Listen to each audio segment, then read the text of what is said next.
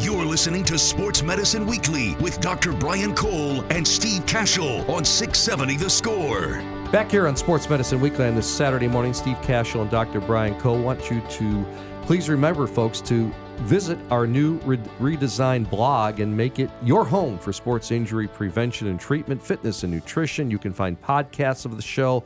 They are very popular and also many useful articles. You can either go to smwhome.net or sportsmedicineweekly.com. Our producer Shane Reardon, our coordinating producer is Tracy Taro. Time now for the staple of the show, our Ask the Doctor segment here on Sports Medicine Weekly, giving our listeners the opportunity to have Dr. Cole address their specific sports injury issues. You can email questions to our website.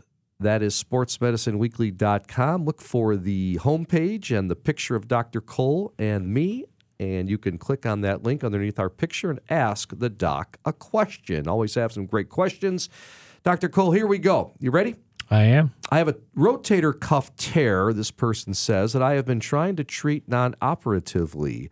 I have not seen significant improvement in the past two months of doing physical therapy. How long, Dr. Cole, should I try conservative management before thinking about surgery? Steve, there's a fascinating paper that was published in 2013 that helped us understand this, looking at very large number of patients who had a known rotator cuff tear who were prescribed non-surgical treatment. And what was fascinating is that the number one predictor of a successful outcome with non-surgical treatment when physical therapy was prescribed was the belief that physical therapy would work. It's all in the mind. Yeah, I guess. I mean, it's one of those things that, you know, I, I would say that a big challenge is that when people think they're broken and they need to be fixed, and you can't offer them an explanation that they can actually grasp onto, that hey, this is something that's existed for some time. It just became symptomatic. You can actually get this better back to your pre symptomatic state when you also had a rotator cuff tear. But getting them to believe this is very difficult at times. Let me stop you. I, I guarantee. I think you've told me this before, but a lot of people come into your office and say, "Doc, I need surgery." Right? Absolutely. Yeah. Yeah. You hear they've that all been the time? told they've been, you know, typically they get an MRI before an X-ray. Yep. They've been told they have an abnormality. Not uncommonly, there's little discussion with the patient about their symptoms, what started it, how long it's been present, what they've tried to prevent it, uh, what they've tried to reduce the symptoms, but rather a focus on, say, an image like an MRI, uh, acknowledging there's an abnormality there, but not really discussing discussing how it fits in the context of the patient, their life, and how long it's been there. So, rotator cuff tears are uh, true to form uh, as and an excellent example of that because every decade of life, there's another 10% of us that walk around rotator cuff tears, just as a course of aging.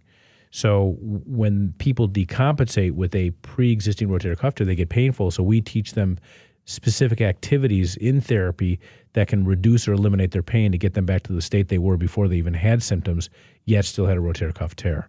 So the, the our experience says that look, if you can get them better within six to twelve weeks of therapy, you can keep them out of out of the operating room for at least two to five years. Wow. But if and if they're going to decide to have surgery, they generally decide to have it early. So if you try therapy, if you've gone 12 weeks and you have failed to respond in something that's acceptable to you, and you have a true rotator cuff tear, it is not unreasonable to then consider surgery, but there's lots of other variables you take into consideration. So I would say a minimum of six to 12 weeks of good, dedicated therapy and helping the patients understand that therapy works. It's not just voodoo. It actually does make a difference in terms of reducing symptoms and can keep people surgery free. Good stuff. Question number two here in our Ask the Doctor segment on Sports Medicine Weekly. Dr. Cole, is there a difference between sports injuries between men and women? How does this vary across different sports? Difference in sports injuries between males and females?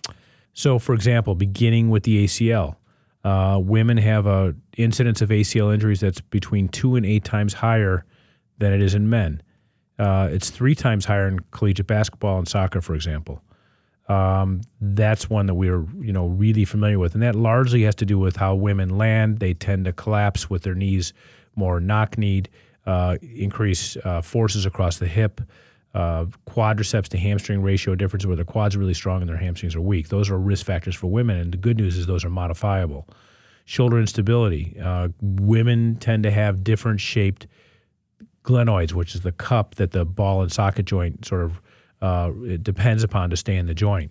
and uh, they are at higher incidence, for example, of getting something called multi-direction instability, where the shoulder kind of goes out in various directions, versus men who more commonly get these form of uh, traumatic instability, where there's a trauma and the shoulder comes out of the socket. Uh, those are just some uh, basic examples. The other thing is concussion. Um, women have a much higher incidence of concussions in soccer and basketball and lacrosse, and they tend to be much more severe.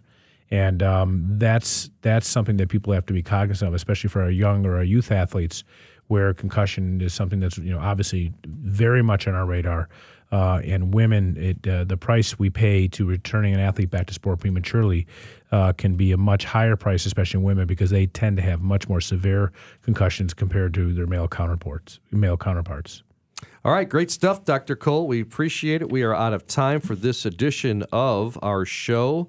Many thanks to our producer, as always, Shane Reardon, our coordinating producer, is Tracy Taro. Great job, Tracy, once again. Also want to thank David Cole for managing our website and our business operations, as well as Samantha Smith from Midwest Orthopedics at Rush. For Dr. Brian Cole, I'm Steve Kashul saying so long. Thanks for listening to Sports Medicine Weekly here on The Score. Up next on The Score, early odds with Joe Ostrowski. We look forward to speaking with you again next Saturday, 8 a.m. Another edition of Sports Medicine Weekly, only on 670 The Score.